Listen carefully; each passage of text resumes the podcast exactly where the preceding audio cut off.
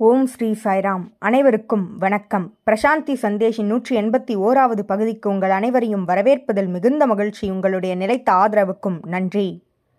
ஒவ்வொரு வாரமும் பகவான் சொன்ன பல செய்திகளை பல கோணங்களில் நாம் பார்த்து வருகிறோம். அந்த வகையில் இந்த வாரம் நாம் பார்க்க இருக்கும் தலைப்பு only one not two Swami தன்னுடைய சொற்பொழிவுகளில் இதை கூறும் பொழுது இந்த வாக்கியமானது மாறுபட்டால் உடனே அழுத்தமாக ஒன்லி ஒன் நாட் டூ என்று கூறு என்று பகவான் ஆங்கிலத்தில் வலியுறுத்துவார். ஒருமை மட்டுமே இருமை அல்ல. சத்தியம் ஒன்றே இருமை அல்ல என்பதே இதனுடைய பொருளாகும். இதை பற்றி சற்று விவரமாக நாம் இந்த பகுதியில் பார்க்க இருக்கிறோம். இவ்வுலகத்தில் வேறுபாடுகளை பற்றி வேற்றுமைகளை பற்றி இருமை நிலைகளை பற்றி நாம் பார்த்திருக்கலாம் பலரும் சொல்லி கேள்விப்பட்டிருக்கலாம். ஆனால் அத்வைதமானது நமக்கு கூறுவது என்னவெனில் ஆதிசங்கரர் அத்வைதத்தின் மூலம் நமக்கு வலியுறுத்துவது என்னவெனில் இவ்வுலகத்தில் வேற்றுமை பன்மை இருமை என எதுவும் இல்லை. ஒன்லி ஒன் ஒருமை மட்டுமே ஒன்று மட்டுமே நிலைத்திருக்கிறது. அது என்ன அந்த ஒன்று என்றால் பிரம்மமே அந்த ஒன்றாகும். அதனை வஸ்து என்றும் அழைக்கலாம் ஆத்மா ஞானம்.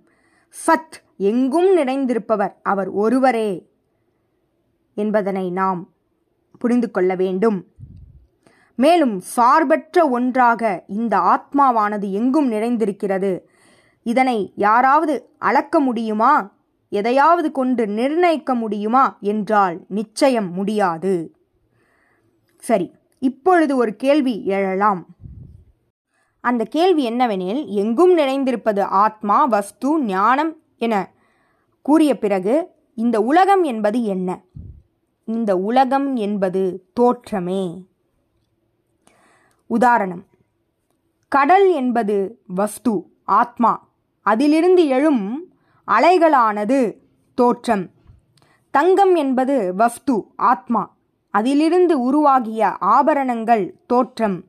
களிமண் வஸ்து அதிலிருந்து உருவாக்கப்பட்ட பானைகள் தோற்றமாகும். இந்த கடலிலிருந்து எழுந்த அலைகளானது உருவமும் பெயரும் கொண்டிருக்கிறது.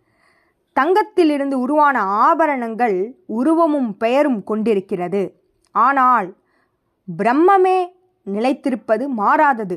அதிலிருந்து உருவாகிய அனைத்தும் மாறக்கூடியது என்பதனை ஒருவர் புரிந்து கொள்ள வேண்டும். ஆகவே இந்த உலகமானது மாயையாகும் தோற்றமாகும். அதையே சுவாமி கூறுகிறார் நாட் டூ ஒன்லி ஒன் ஏகம் ஏவ அத்விதீயம் பிரம்மா. ஒன்லி ஒன் ஏகம் என்றால் பிரம்மம். ஒன் ஏவ என்றால் அது மட்டும்தான். அது மட்டும்தான் எங்கும் நிறைந்திருக்கிறது. வேறு எதுவும் இல்லை என்பதை நாம் புரிந்து கொள்ள வேண்டும். மற்றது அனைத்தும் தோற்றங்களே. சத் என்பது மட்டுமே அந்த தெய்வீகம் மட்டுமே எங்கும் நிறைந்திருக்கிறது. இதனை நாம் மனதில் பதிய வைக்க வேண்டும். நாம் மூன்று வார்த்தைகளை கேள்விப்பட்டிருப்போம். ஜீவன் ஜெகத் ஜெகதீஸ்வரா. ஜீவன் ஜெகத் ஜெகதீஸ்வரா ஆகிய மூவரும் நிச்சயம் இல்லை ஒன்று மட்டுமே நிலைத்திருக்கிறது பிரம்மம் மட்டுமே. அதுவும் கூட தோற்றமே. பிரம்மம் மட்டுமே எங்கும் நிறைந்திருக்கிறது. ஆகவே பிரம்மமானது ஒன்றே. அதிலிருந்து அதிலிருந்து வெளிப்படக்கூடிய தோற்றங்கள் உருவம் நாமம் வேறுபடலாம். எப்படி தங்கமானது? பல ஆபரணங்களை கொடுக்கிறதோ அந்த ஆபரணங்கள் வெவ்வேறாக மாறலாம். ஆனால் தங்கம் ஒன்றே. அடிப்படை சத்தியம் ஒன்றே. உருவமற்ற தெய்வீகமே சார்பற்ற தெய்வீகமே இவ்வுலகம் முழுவதும் இப்பிரபஞ்சம் முழுவதும் நிலைத்திருக்கிறது. பிரம்மமானது மாற்றம் இல்லாதது சார்பற்றது. அதற்கு உதாரணம் நெருப்பு. நெருப்பு தன்னை எரித்து கொள்ளுமா? அது எதனையாவது சார்ந்திருக்குமா? அதற்கு மாற்றம் உண்டா? இல்லை. நெருப்பு நெருப்புதான். அதுபோலவே ஆத்மா ஆத்மாதான். அது எதனையும் சார்ந்தில்லை. அது மாற்றத்திற்கு உட்படுவதும் இல்லை. யாரும் அதை மாற்றவும் முடியாது. எதை கொண்டும் அதனை அறியவும் முடியாது நிர்ணயிக்கவும் முடியாது அளக்க முடியாதது. இதை ஒருவர் நினைவில் கொள்ள வேண்டும். இது அனைத்தையும் கடந்தது. அனைத்தையும் கடந்து அது மட்டுமே எங்கும் நிறைந்திருக்கிறது. சரி நமக்கு ஒரு கேள்வி தோன்றலாம். இந்த உலகம் என்பது பிறகு என்ன? ஜெகன் மித்யா. ஜெகன் என்றால் உலகம் மித்யா என்றால் மாயை. இந்த உலகம் ஒரு மாயையாகும். உலகம் என்று ஒன்று இல்லை பிரம்மம் சத்தியம் மட்டுமே இருக்கிறது. ஆனால் நம்முடைய பார்வை திருஷ்டி அதை உலகமாக காட்டுகிறது. பிரம்மத்திலிருந்து வேறுபட்டதாக காட்டுகிறது. உதாரணமாக குடும்பம் குழந்தைகள் பிறகு மனைவி சொத்து நண்பர்கள் ஆகிய அனைத்தையும் உண்மை சத்தியம் என்று நாம் பற்றி இருக்கிறோம் ஆனால் அவை தோற்றங்களே. உருவமும் நாமமும் கொண்ட தோற்றங்களே. ஏன் அவர்களோடு நாம் பற்றி இருக்கிறோம் என்றால் நாம் மாயையால் மாயையால் அவ்வாறு தவறாக வழிநடத்தப்பட்டு கொண்டிருக்கிறோம். உதாரணமாக தூரத்தில் ஒரு ஒரு கயிறு இருக்கிறது. அந்த கயிற்றினை தூரத்திலிருந்து பார்க்கும் பொழுது இருளில் பார்க்கும் பொழுது அது ஒரு பாம்பு போல தோற்றமளிக்கிறது. ஆனால் வெளிச்சத்தில் அதனை கையில் எடுத்து பார்க்கும் பொழுது அது உண்மையில் கயிறு பாம்பு அல்ல என்பதனை புரிந்து கொள்வீர்கள். ரஜ்ஜு சர்ப்ப பிராந்தி. பரமாத்மா எங்கும் நிறைந்திருக்கிறார் ஆனால் நாம் அதனை அறிவதில்லை. மாயையால் நம்முடைய திருஷ்டியானது அது உண்மை இந்த உலகத்தில் நடக்கக்கூடிய அனைத்தும் உண்மை என்பது போன்ற நிலையை நம்முடைய வாழ்வில் ஏற்படுத்துகிறது. உதாரணமாக ஒரு கனவு காண்கிறீர்கள். அந்த கனவில் படுக்கையிலிருந்து கீழே விழுந்து விடுகிறீர்கள். ஆதலால் நீங்கள் கத்துகிறீர்கள். உடனே அனைவரும் சூழ்ந்து என்ன ஆயிற்று? என்று கேட்கிறார்கள்.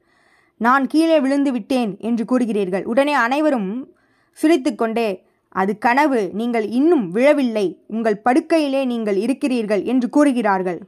அந்த சத்தியத்தை அறிந்தவுடன் உங்களுடைய கவலையானது நீங்குகிறது.